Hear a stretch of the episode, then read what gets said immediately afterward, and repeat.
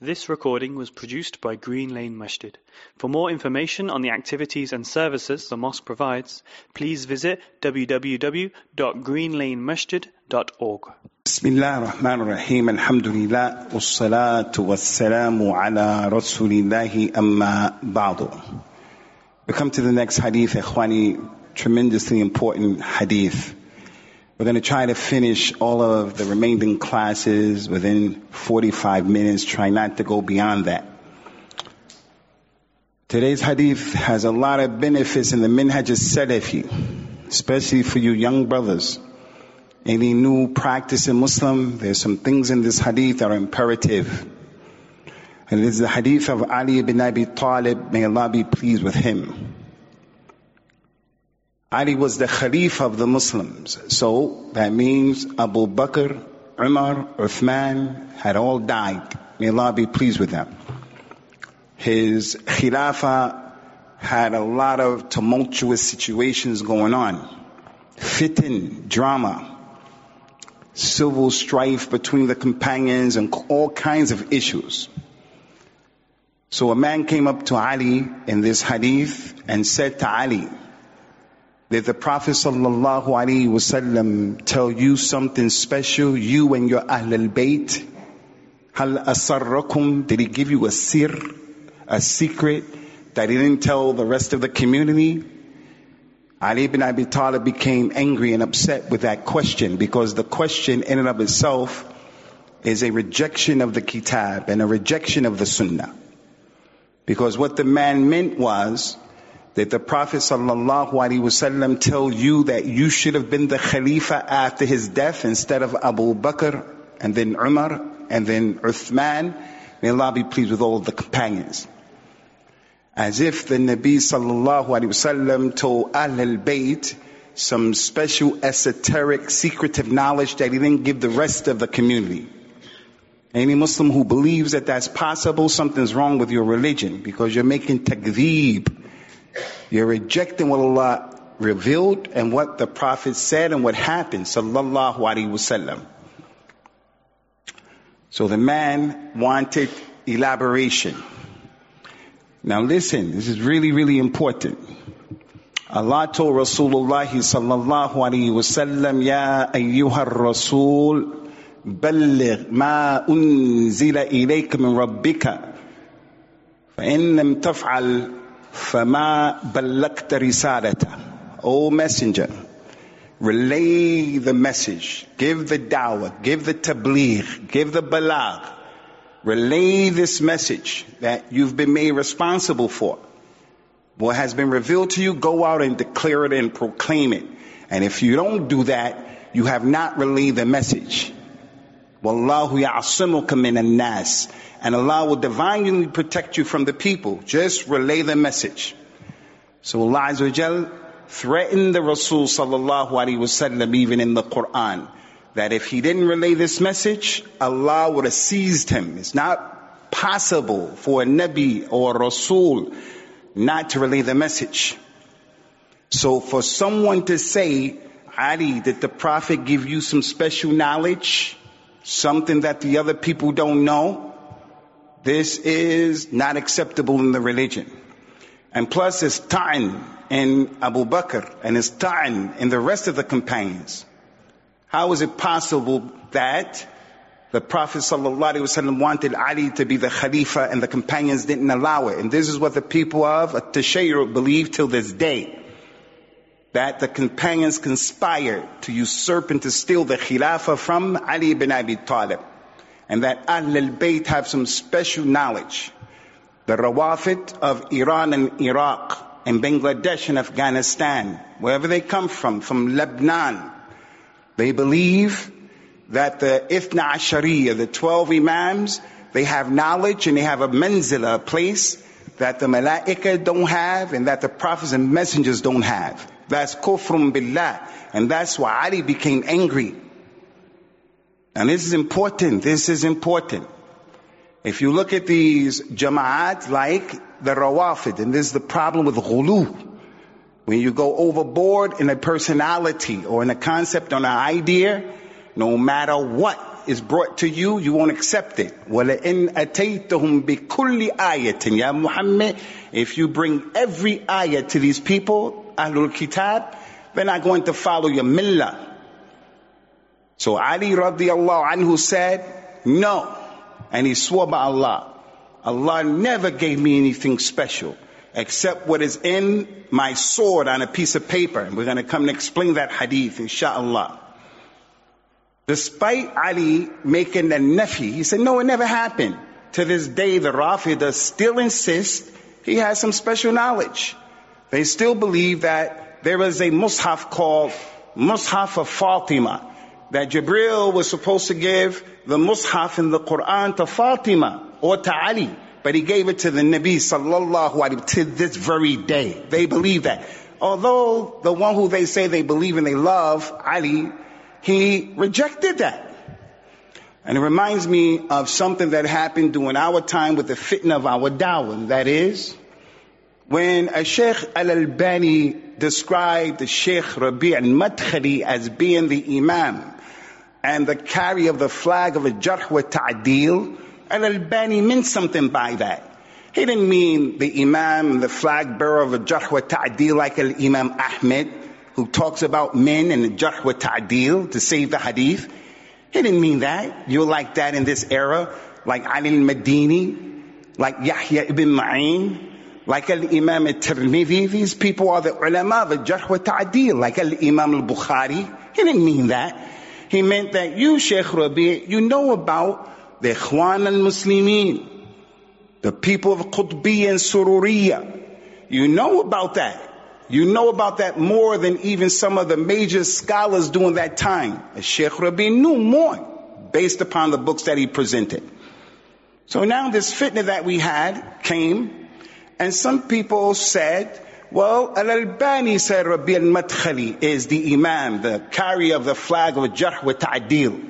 Now, if you say, I don't agree with that, I don't agree with what Sheikh Al-Albani said, and plus I believe he was talking about something else the people of Ghulu, like the Rafida, they'll throw you off of the Sunnah for disagreeing with that. You don't like the ulama. You don't accept the ulama. And plus the understanding of that SP and those people, the understanding of that is whatever Sheikh Rabi says about people, it's like revelation. You have to take it. And that's what Ghulu does. It makes you reject Sheikh Rabi himself, Shafahullah, in dealing with this Ghulu. He said to the people, don't say that I'm the imam and I'm the flag bearer of a jarh wa ta'dil. He said, don't call me that. I'm not that. A Sheikh al-Luhaidan, rahmatullah alayhi, he was asked, is there such thing as a jarh wa ta'dil today? He said, no. People call it that, but it's ghiba. The people are making ghiba. He said a jarh wa ta'dil is in the books, books of al-hadith. So what's the point? The point here is, Ghulu will make a person reject something that is clear. The Rafida reject the fact that Ali radiallahu anhu till this day. In Sahih Muslim he said, I haven't been given any special secret knowledge. Not me or anyone else from Ahlul Bayt. That's number one. Number two, this is important, and that is, there's no such thing as special knowledge, secret knowledge. The Prophet sallallahu alaihi wasallam بلغ الرسالة وأدى الأمانة he relayed the message and he took care of the amana of relaying the message. In the end of his life, when he made the farewell pilgrimage, he gathered all of the companions together, over a hundred thousand, and told them, tell the people to be quiet, get them quiet. When they got quiet, you can see this sermon is all over the place. Go to the internet and read this sermon tonight. The Prophet said, sallallahu alaihi wasallam, a number of things to the companions because he knew he was going to die soon. He was told in Ramadan, Ramadan, the ninth month of Al-Islam, and it's right close to us. Dhul Hijjah is three months after that. So he knew he was going to die soon. He said to the people, don't do this, don't do that. Reba, take care of your wives and this and that. Don't be like this, don't do this to that. And then he said, Ya ayyuhan nas, hal balakt. Hey you people, did I relay the message? The companion said, we bear witness you, you, you relay the message. You didn't hide anything. You didn't give anybody any secret knowledge. It is a fact that the Nabi sallallahu alayhi wasallam asarra ila ba'd ashabi. He told some companions secrets, but it had nothing to do with holding information about the deed. He told Fatima radiallahu anha, you're going to be the first one that dies after me, so don't worry, you're going to catch up to me first. When he said, I'm going to die soon, she started crying. And then he said, come. And then he started smiling. Aisha said, what was it? She said, he told me he was going to die. And then he told me I would be the first one to catch up with him, so I smiled. That's a secret, but that's no special secret about the deen. Anas ibn Malik was a young boy. The Nabi sallallahu alaihi wasallam said, come, come, I have a secret and don't tell anybody. And he sent him on an errand. His mother, Umm Sulaim, when he came home, said, what took you so long? He said, the Rasul sent me out with a secret. It's not manner. She said, what did he say? What was the secret? He said, Wallahi, I'm not going to say the secret of the Nabi sallallahu alaihi wasallam. That's how our sons have to be. So if he goes out with you and he hangs out with you and he goes home, he doesn't tell your wife everything that you did and everything that was said. You have to teach your sons how to be men. So that secret, I'm not saying Rasulullah didn't give secrets.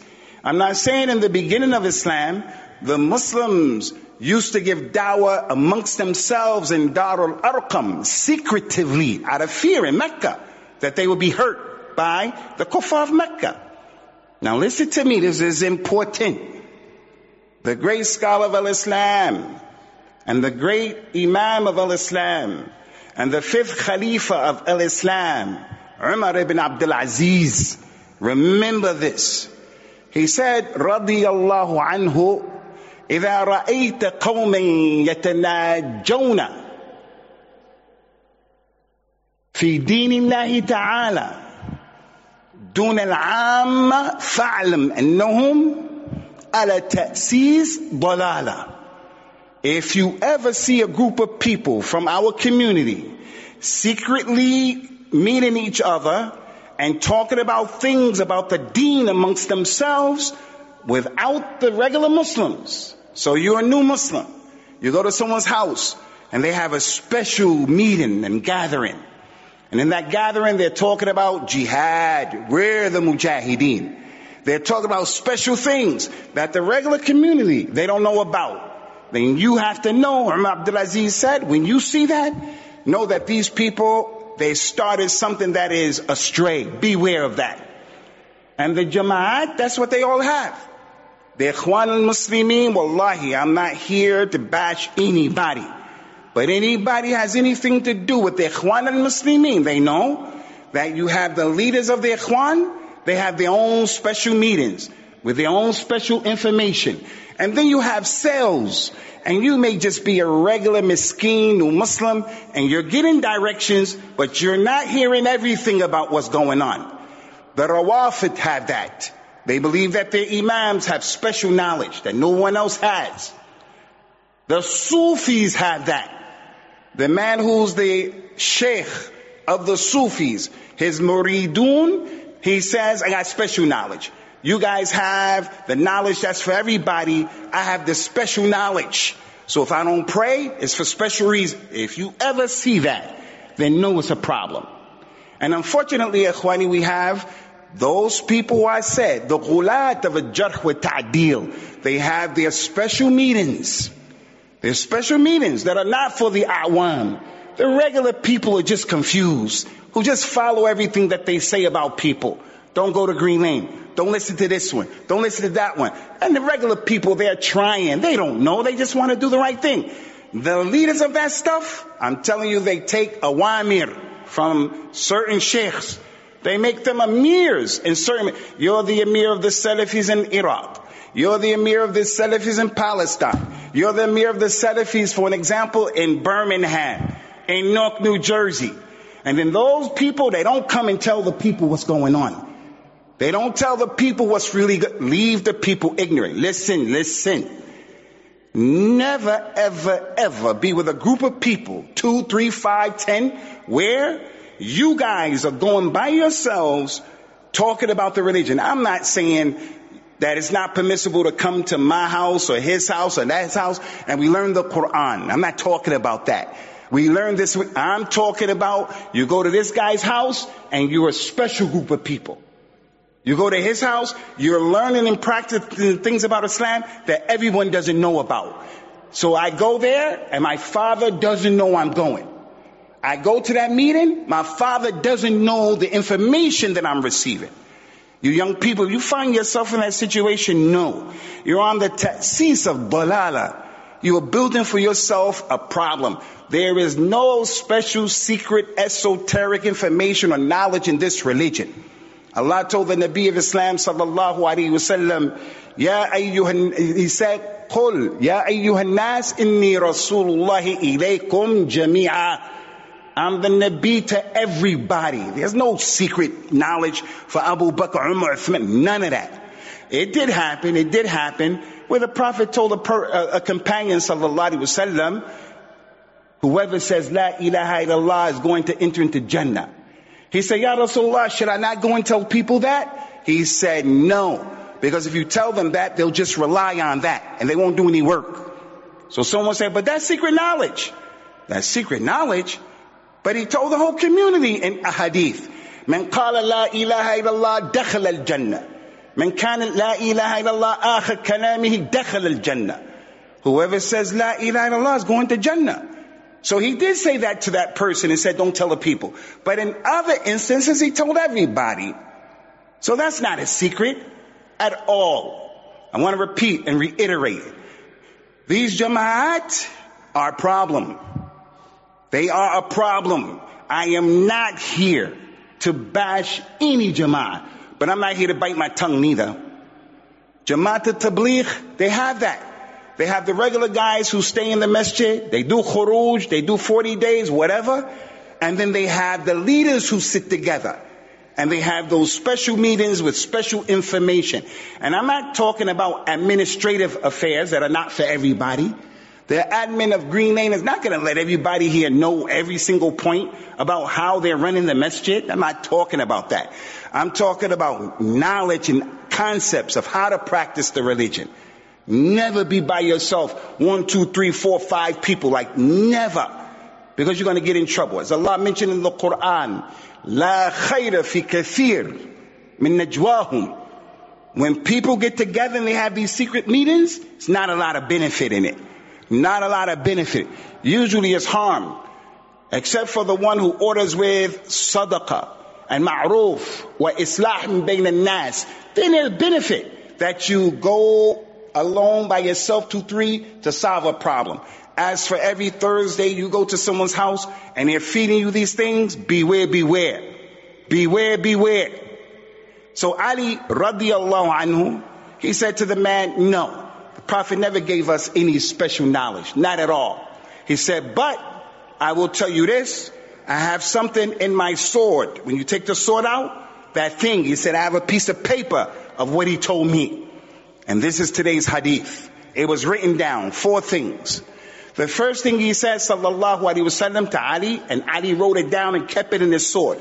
And that's the hirs of the companions about writing down. Like we have brothers writing down.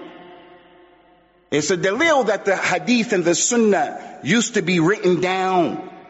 They used to write down things, but only after the Quran was preserved. Rasulullah said, sallallahu alaihi wasallam, "Man kataba anni ghayr al-Quran falyumhihu." Anyone who wrote anything about me from what I said, erase it other than the Quran. That was the beginning of Islam. And then when the companions got stronger and stronger and they understood this is the kalam of Allah and this is the hadith, this is the kalam of the Nabi because both of them are revelation, but Allah protected the Quran. So Rasulullah at the beginning said, don't write anything down. But when they were able to distinguish, he started allowing them to write down. At the Hajj, there was a man by the kunya of Abu Shah. He said, Ya Rasulullah, I can't remember all of the manasik of Hajj. He told the people, Khudu anni manasikakum. The rites of Hajj, learn them from me. The man said, I can't memorize all of that. Rasulullah told the companions, Uktubu li Abi Shah Write down how to make Hajj for this man. So the writing was permissible only after the preservation of the Quran was absolutely guaranteed. And this hadith of Ali is one of the dalils. He said, what he told me sallallahu alaihi wasallam was, لعن الله من ذبح لغير الله ولعن الله من لعن والديه ولعن الله من آوى محدثا ولعن الله من غير منار الأرض May Allah curse al-la'in. May Allah curse the person who slaughters for other than Allah. And may Allah curse the person who curses his mother and his father. وَيَعَذٍ billahi. And may Allah curse the one who protects an innovator. He gives them safety and security. And may Allah curse the individual who changes the demarcations of the earth, the land. For an example, this is a man's land. This square piece of land belongs to him. And there's a mark. This, that, this, that belongs to him. His neighbor comes and reduces it so that that goes to him. More money for him. Anyone who does that, the Prophet said he's mal'oon. Sallallahu alayhi wasallam. What about the one who steals the whole land? That's part of the culture of some of us where we come from. That's part of the culture. You don't want to leave your land back where we come from because how many people are fighting over that land? That's the hadith on the table for today. As it relates explanation of the hadith, ikhwani, first of all, al-la'na. Al-la'na is a big thing in Islam. What it means is for someone to be far away from the rahmah of Allah. Like in the hellfire. Like he's living, but no rahmah. Problems, issues in his life. His life is tough. He has the ma'isha tadanka that Allah called in the Quran. Rough and tough. That's what it means. And you should never say it. You should never say it unless it's absolutely necessary in places where the Quran and the Sunnah allowed it because it is big. And plus the Prophet said, sallallahu alaihi wasallam, about the believer, لَيْسَ الْمُؤْمِن بِالتَّعَانِ وَلَلَّعَانِ The true believer is not a person who's always talking bad about people. He can make a time, say something about someone, you're a coward, you're a liar, but only when it's necessary. But then there's the person who his existence is, he's this, he's that, mubtadi, Allah break his back, he's that, he, oh, come on, man. Come on, man. I keep telling you, stop breaking people's back. Why not make dua for people? So, the believer is not la'an. Everything, la'natullah, la'natullah, la'natullah. And this is common in the Arab world amongst women. They curse their children. The prophet was traveling and the man got knocked off of his animal and the man said, Lanatullah on the animal. Prophet Muhammad said, let that animal go. He can't ride with us. Nothing is going to accompany us on this trip. We're going to make jihad. We're going to go make hajj. And you want something that's cursed to come with us? Your car won't start. Lanatullah on this car. Prophet Muhammad said, don't curse yourselves. Don't curse your families. Don't curse your property. The man is eating as all of us have done. And in eating, you can't understand. How in the world did I bite my tongue under here? He bit his tongue under here. How do you do that? Not to mention you eat and you bite it out. He says, Lana to law my tongue. Because he's so upset. It's anger. Prophet Muhammad said, don't do that Latin. Don't make Latin on yourself. So that's the meaning of Latin. La'an Allahu man dhabaha li Allah. The first one. May Allah curse the one who slaughters for other than Allah. Slaughtering for other than Allah is a kabira from the kaba'ir and is shirkun akbar.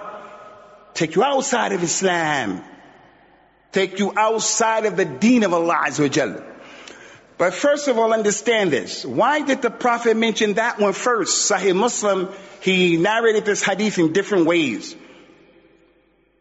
Whoever slaughters for other than Allah was the first one. The second one, the one who curses parents. The third one is the one who protects an innovator. The fourth one, the curse of Allah be upon the one who changes the demarcations of the earth. Why was Adab that first? Because the biggest one is shirkun, shirkun akbar, not asghar. is a takedown of Islam. So if you read the Quran and you read those ayat where multiple sins are mentioned in one ayat or more than one ayat, you read the sunnah, multiple sins are mentioned in that one hadith, you'll see that shirk is always mentioned first. Allah mentioned in the Quran, وَالَّذِينَ لَا يَدْعُونَ مَعَ اللَّهِ إِلَهٍ آخَرٍ وَلَا يَقْتُلُونَ النَّفْسَ الَّتِي حَرَّمَ اللَّهِ وَلَا إِلَّا بِالْحَقِّ وَلَا يَزْنُونَ Allah described the ibadur rahman, the good service of Allah. May Allah make all of us from them and make our parents from them and guide our parents to this deen and protect our children. Allah said that the ibadur rahman are those people who they don't call on other than Allah first. Shirk. And they do not, they do not kill people who don't deserve to be killed. They don't murder. That's a major sin, but it's lesser than shirk. And they are the ones who don't make zina. They don't make zina. So zina is big, big. Murder is big. But he mentioned what first? الذبح لغير الله.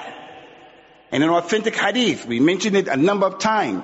اجتنبوا السبع الموبقات الشرك بالله والسحر وقتل النفس التي حرم الله إلا بالحق. Stay away from the seven sins that will destroy you. What's the first one? Whenever sins are mentioned like that with tartib, always shirk is first. Stay away from the major sins. What are they? shirk, and then magic, and then murder, and then riba, and then, and then, and then, and then. So he mentioned this hadith again. Do not make a dhabh Allah.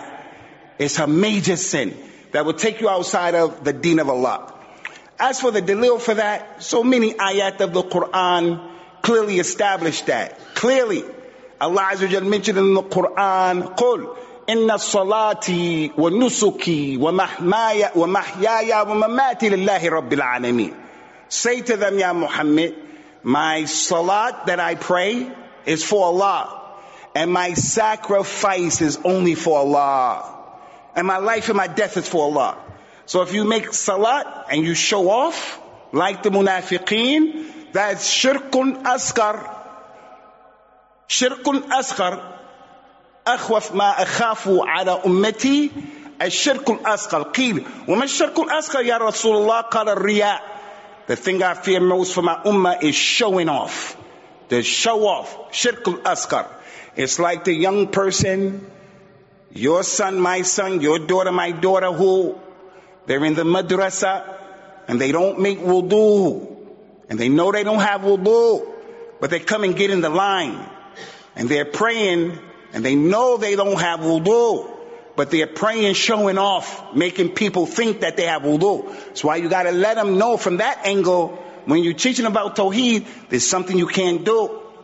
Our culture, we have this culture of keeping up with the Joneses. Who's gonna donate? Who's gonna do that? A lot of times it's unnecessary. And they put it out there on the loha. So and so gave this, so and so gave that. The best sadaqah is the one that the left hand doesn't know what the right hand gives. The left hand doesn't give. Give with your right, take with your light, eat with your right, drink with your right. The left hand doesn't give. The best sadaqah is the one in which the left hand doesn't know what the right hand gave because you did it in secret. And now we're close to the blessed month of Ramadan. The Prophet said that Allah subhanahu wa ta'ala said, كل عمل لابن آدم كل عمل ابن آدم له إلا الصوم all of Ibn Adam's deeds are for him except fasting. Fasting is for me and I'll reward it. It's the only ibadah that people don't know what you're really doing. People don't know. So as it relates to this issue, Ikhwani, this is really important. The line of Allah subhanahu wa ta'ala in this issue pray to Allah and only slaughter for Allah Azza wa Jal. Those are dalil that slaughtering for Allah other than Allah is shirk. Allah mentioned in the Quran, about the Kawthar. فَصَلِّي لِرَبِّكَ وَانْحَرْ we gave you that Kawthar. As a result of that, shukran lillah, ta'zeem lillah, lillah. Muhammad, we gave you that Kawthar. It's a ni'mah. So therefore, pray to Allah only and slaughter for Allah only. So slaughtering for other than Allah is a major crime and a major sin. Don't do it. And it's common in the deen of Muslims who don't know the importance of a tawheed. Second issue, second issue. May Allah curse the one who cursed his mother and his father. Pay attention to this. Cursing a person's mother and father can be done in two ways. It can be done directly or it can be done indirectly. And both of them are a problem. Directly is the man saying to his wife, his mother, the lady saying to her mother or father, may Allah curse you, ma. Wa'yadhin is big problem. May Allah curse both of you. This hadith is applicable. May Allah curse you. Or you get so mad and you say, oh my, go to hell. You don't mean it like that. Oh I might go to hell. Both of you could go to hell. And there are people who say that. There are people who treat their parents like that. We're living in that time. We're living in a time close to Yom Qiyamah, as the Prophet says, sallallahu alaihi wasallam, where the Amma will give birth to her master. All of us have to pay attention to our children.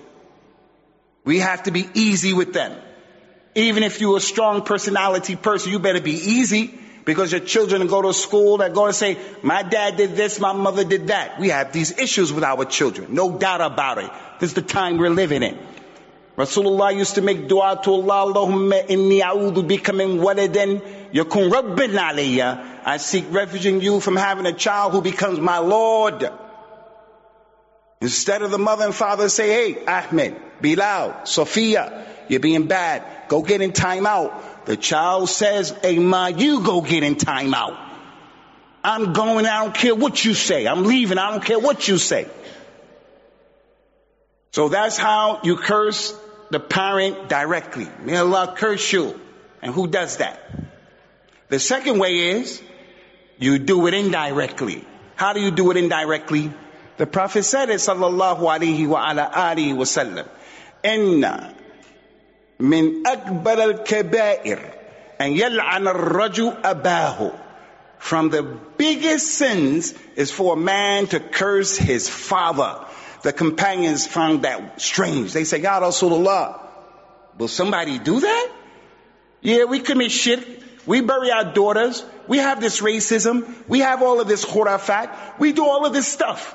But we don't do nothing like that. We don't disrespect our fathers. Someone does that? Rasulullah say yes.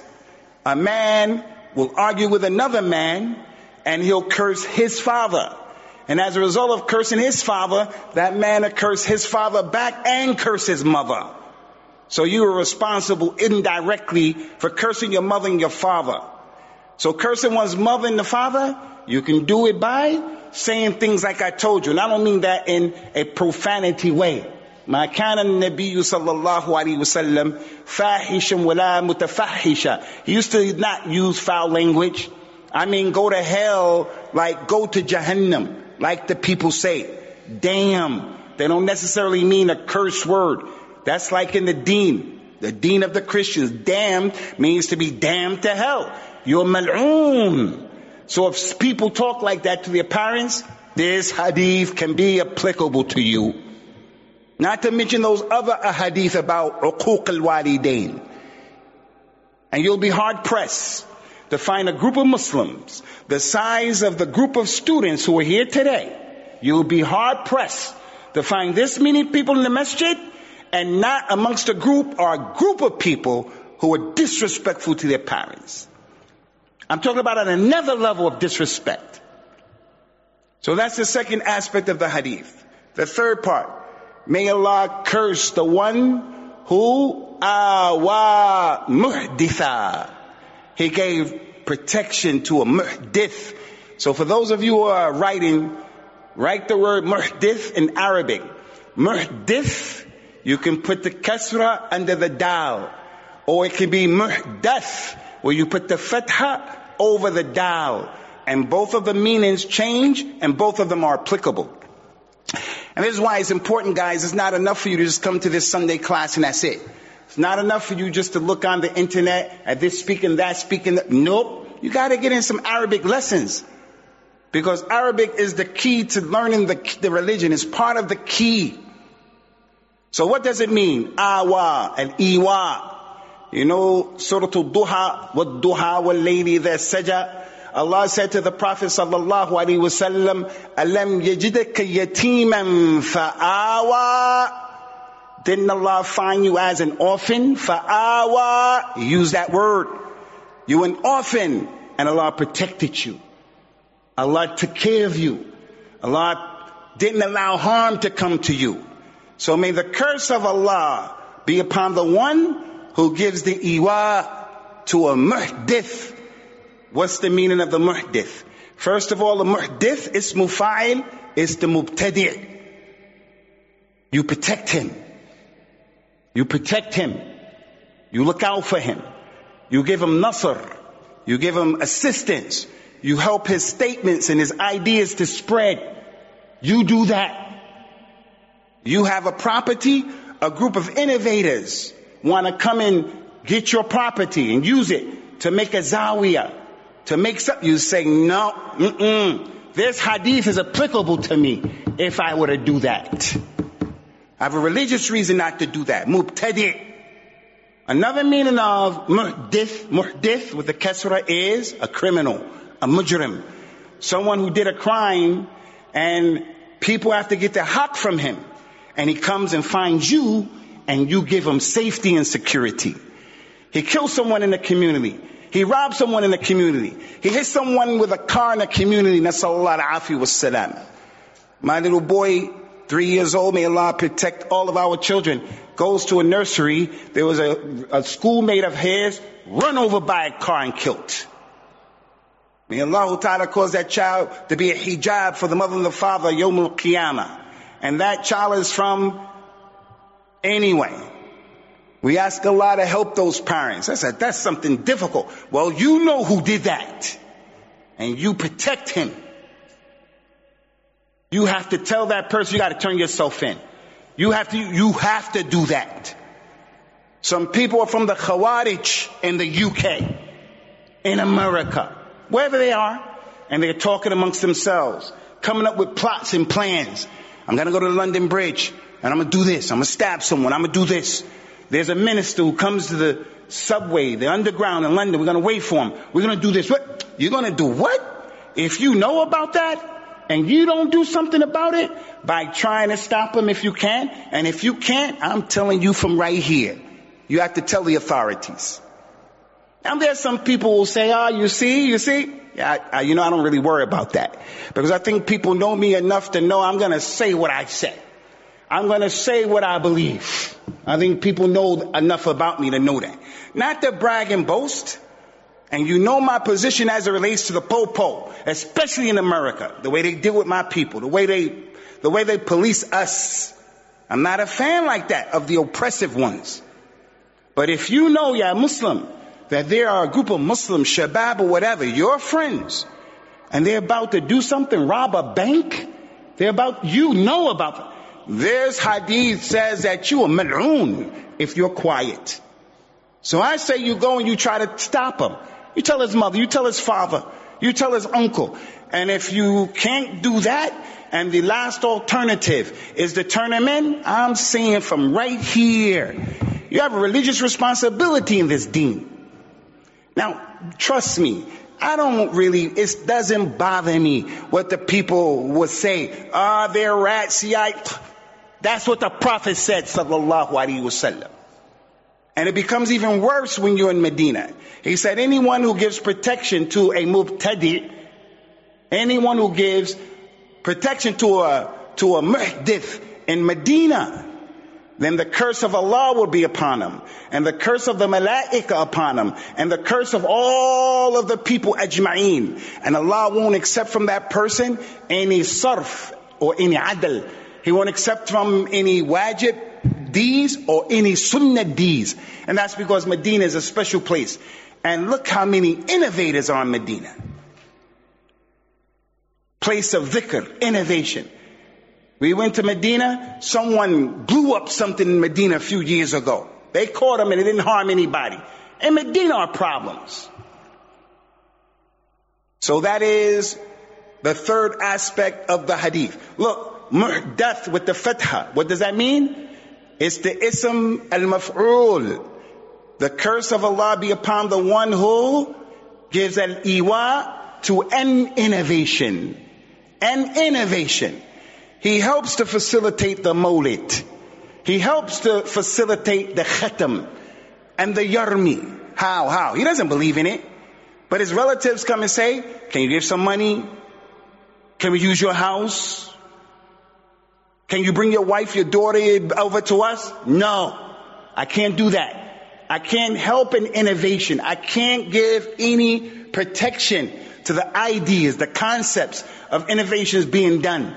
If you do, this hadith is applicable to you. Why? Because the innovation is a problem. من أحدث في أمرنا هذا ما ليس منه فهو رد. So the muhdith and the muhdath. As it relates to the last issue, ikhwani, may Allah Ta'ala curse the individual who changes the land, the demarcations. It's clear. It's because you're stealing his money. And it's a kabira from the kaba'ir. Allah mentioned in the Quran, Ya ayyuhalladhina amanu. لا تأكلوا أموالكم بينكم بالباطل إلا أن تكون عن تجارة and, and, and tijaratin minkum. Don't eat and devour your monies with falsehood. This is falsehood. The only way you can eat each other's money is when we're doing business. Here's my money, give me my car. Here's my money, give me my milk. Here's my money, give me the ride in the Uber. Here's my money, don't treat me, I can't treat, treat you. The man came and he was selling dates. If you can imagine, dates in a wheelbarrow. Prophet Muhammad came and it had rained the night before. Then it became sallallahu alaihi wasallam he looked at the top of the dates and he looked okay. He started putting his hands in the date and they were mushy under those dates. They were mushy and soggy. Rasul said, what is this? If he knew the ilm al-ghayb, he would have never asked, what is this? So you can help people, your relatives who say, Rasulullah knows the ilm al-ghayb. He doesn't know the ilm al-ghayb.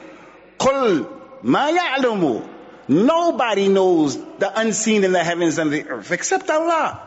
What is this? What hap- What are you doing? The man said, Ya Rasulullah, asabatha sama al-bariha. It rained last night and those got mushy. So I put those on the top. Prophet Muhammad said, take them from off the top and let the people see what they're getting. Let the people see what they're getting. لا يؤمن أحدكم حتى يحب لأخيه ما يحب لنفسه. None of you truly believes you love for your brother what you love for yourself. So I go to the place and I want to rent the hall for the wedding. And they give me meat and food in the wedding hall that they know the meat is old. So everybody at the wedding got sick the next day. Has that ever, ever happened to anybody here? It only happened to me, African American, that's it. It's a conspiracy. It's a conspiracy. It has happened to me a number of times. But it may not be the wedding hall. It may not be that. It may be other things. As the businessman was selling to people that which we know is faulty. Things as simple as, I need a phone wire for my iPhone. And he gives you a wire that he knows the whole batch is no good. The whole batch is no good. And I've seen on social media where people come up and they buy things from people in India and other places and the guy is slick. While the person's not paying attention, they do these little moves and you think you're getting a particular weight, but you're getting gypped. And by the time you get home and realize it, that's it.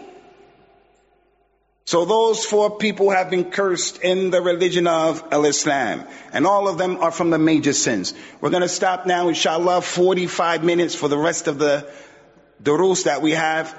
Next week and the following week and the following week, inshallah, we're going to suspend all of the classes until we get back from the Umrah bi'idhnillah. First time making Umrah since COVID came. And they told us if you want to make Hajj Umrah, you have to take the vaccine. I would have never taken the vaccine. So I took the vaccine and then I took the booster. I am sick. I don't advise you to take the booster. The people were telling me in Israel, the conspiracies. I used to not like that kalam and I used to tell people, listen, this listen, it's irresponsible. You don't have knowledge. Don't talk like that.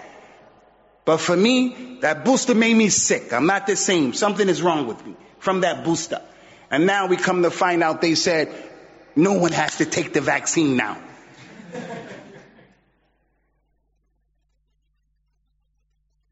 so no more classes for two weeks, inshallah. If I don't come back, listen, I want to tell you guys, stay on the sunnah with balance and moderation. I saw a talk yesterday and I encourage you to do is check it out. My brother Sajid Lipham. Got love for that brother. Did an interview with a brother who used to be a student of mine and then he went to Al Medina and he surpassed me. MashaAllah. His name is Abu Dhahira. Abdullah. They did an interview about his days in Al Medina. You should check that out. At the end of the thing, Sad, you say you have any words of advice that you want to tell the people? He said, yes, I would like to advise the community to preserve and protect your iman. These people are trying to take your iman. They don't care if you remain on Islam. They don't care. You could be a Muslim, but don't be a real Muslim. Be afraid to say the truth. We're dealing with times of fitna right now. Fitna. Fitna in every corner and every angle.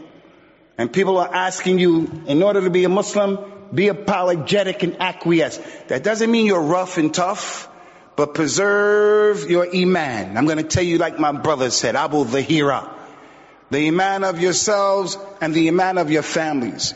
And inshallah, if we never meet again, Stay balanced in your religion. The Sirat al-Mustaqim. Not too far over there, not too far over there. And the Sirat al-Mustaqim is what the companions were upon. The book of Allah Azza wa the authentic sunnah of the Nabi sallallahu alaihi wasallam, and the way the companions understood it. أقول قولي هذا واستغفر الله لي ولكم ونسأل الله تعالى التوفيق والسداد سبحان This recording was produced by Green Lane Masjid. For more information on the activities and services the mosque provides, please visit www.greenlanemasjid.org.